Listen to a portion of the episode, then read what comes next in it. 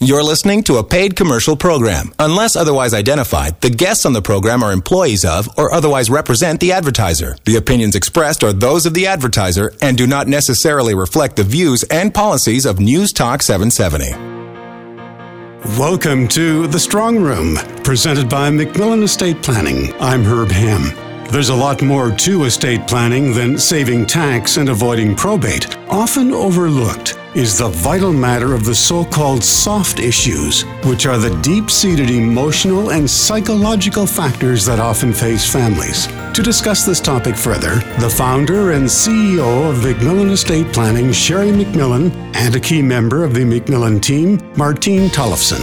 In conversation with Peter Watts of News Talk 770, they point out that the family cottage, for example, can be a contentious issue. One of the prominent issues around family cottage is the sentiment. And Martine, that's with us today, she has a great expertise in contending with soft issues. She's a very gentle woman and has over a decade of practice with MacMillan. And I think, Martine, you would uh, bring forward that it is a really touchy subject, isn't it?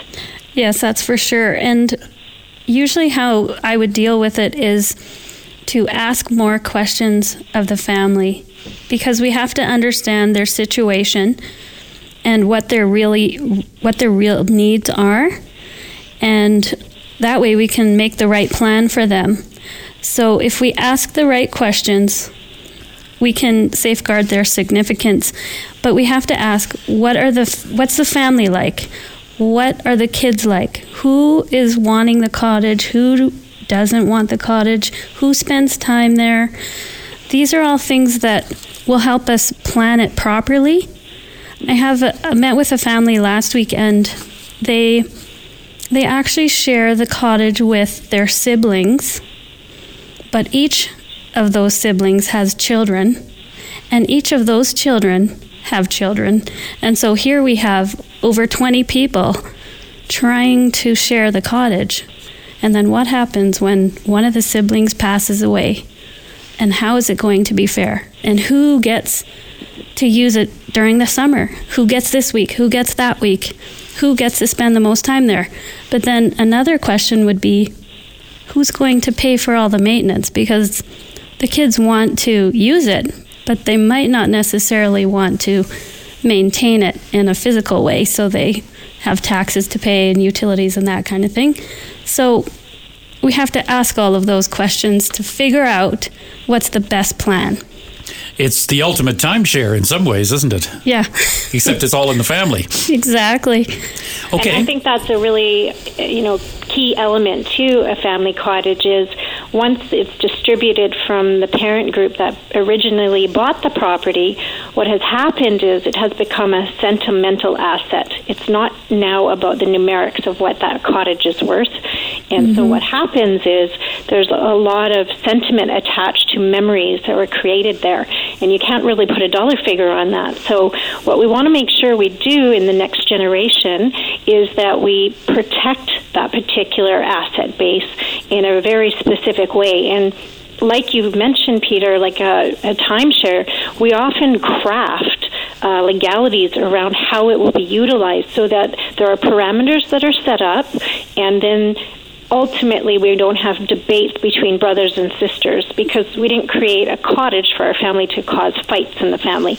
And harmony is always a driver when we're working around the area of state planning.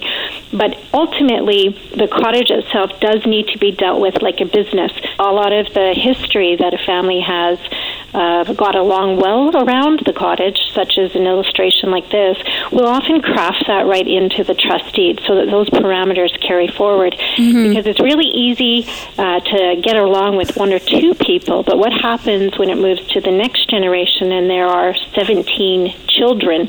And what causes complexity frequently, and Martine can speak to this as well, is Peter, often what happens is it's not the family unit that has a difficult time in utilizing the cottage, it's the spouses that influence the mm-hmm. family. So, you know, a new daughter in law will say, Well, I don't think that's clean enough. And we always have to define what the word clean means when it comes to family cottage.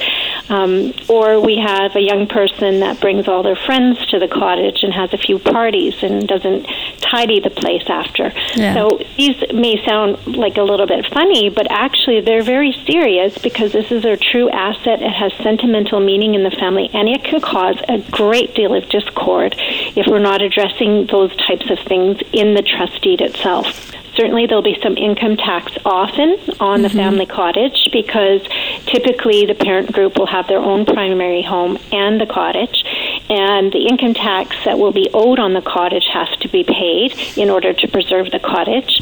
So, it, depending on where the cottage is, if the cottage is in the USA, uh, we have a different regime to contend with. If it's in Canada, and even based on every province that that cottage may reside in, will change the taxation on it and how it flows through an estate.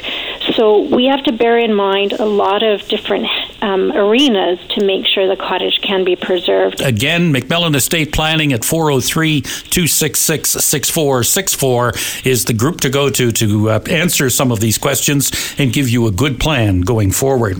Let's talk about gifting while alive. What does that mean exactly? Well, I think there's been a change in the wealth that we've created over the years, Peter, especially here in Canada. And what has occurred is that some families have decided they don't want to wait until they pass on to share their estate with their family. They would rather see how it benefits their family while they're alive. And I think this is a fundamental shift. Of course, the generations before us did not have wealth to share, so it's easier said than done back then. But today we do have affluence that we want to share. So we frequently see families want to share their estate with their children, often at particular moments of time. So, one of the most common ones that we see is when they want to help the child buy their first home or start up a business. And we're very um, protective of our retiree giving the gift to the child whilst they're alive because we want to, we never want to leave that retiree shortfall um, in their own retirement. We don't want to give away too much too soon. But after we've done the retirement calculations, we can determine if that's a reasonable um, plan. And frequently, when we do this, Martine always takes an approach of protecting that gift legally from the additional spouse that may be involved or the common law partner. Martine, do you want to share how we do that? Well, when the parents give the child funds to buy a home, oftentimes that child is in a relationship and the parents will be concerned about what happens with that down payment if something happens to the relationship. And so, what we commonly do is borrow from the trust that they, we've set up. And that way, if in the future, if there is any kind of marriage breakdown or relationship breakdown, that the the child actually owes that money back to their trust. In that way, it's separated from the matrimonial division. And also, we always want to protect them with a prenup as well. Protecting children from a spouse. Talk about that one a bit. Well, we will again use trust for that as well. And in different ways, we would make sure that the will has a testamentary trust in it to keep things in the bloodline. And there's nothing against the spouse necessarily, but because we don't know what the future holds, we don't know if the spouse that the child has now will be the same spouse in 10 or 15 years when the parents pass away and the family passes it down to the next generation. We don't know what spouse our children will have at that time. So we make sure that there is a trust set up there as well because we want to make sure that it's keeping in the bloodline. You know, it's not personal, it's not against your in laws, but the fact is, all of us have the desire for our bloodline, our, our biological or adopted family to inherit our wealth. And what our fear is, is if our wealth is transferred to our child and then our child experiences a divorce. You know, if they have to give away half of it, that's really unfair. Or if your child, I hope not, passes and now your daughter in law has inherited the estate and she gets married again.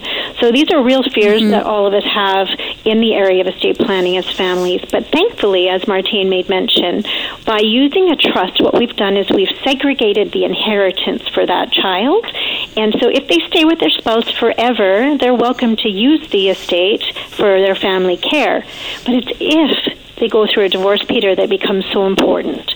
And mm-hmm. so many families are very grateful for these uh, mechanisms because it does protect them. I recall, very sadly, more recently, Martine and I were working with a family that we've worked with for 15 years. And when we originally created the trust for each daughter, they didn't need the trust. They were in great marriages and everything was working out well. Um, but more recently, after 15 years, one of the daughters that had been married over 25 years called us to say her husband's been having an affair and could we craft that trust for her now? Now, thankfully, Dad was wise when he did it. He just crafted one for everyone in case they face something tough in the future. And so now we have it in place, and in the event uh, she inherits value from her father or again receives gifts in his lifetime, those are never going to be at jeopardy in her marriage. And so in turn, she can pass her estate to the children or his grandchildren. So you can see how effective these kinds of tools are. And luckily, we've adopted these tools from British law and we can use them in Canada, and so we should. Topics on the program today will be discussed further at the upcoming MacMillan Estate Planning Life and Legacy Seminar, Thursday evening, February 23rd. You can register online at MacMillanEstate.com. When we come back after this short break, more estate planning insights. This is The Strongroom.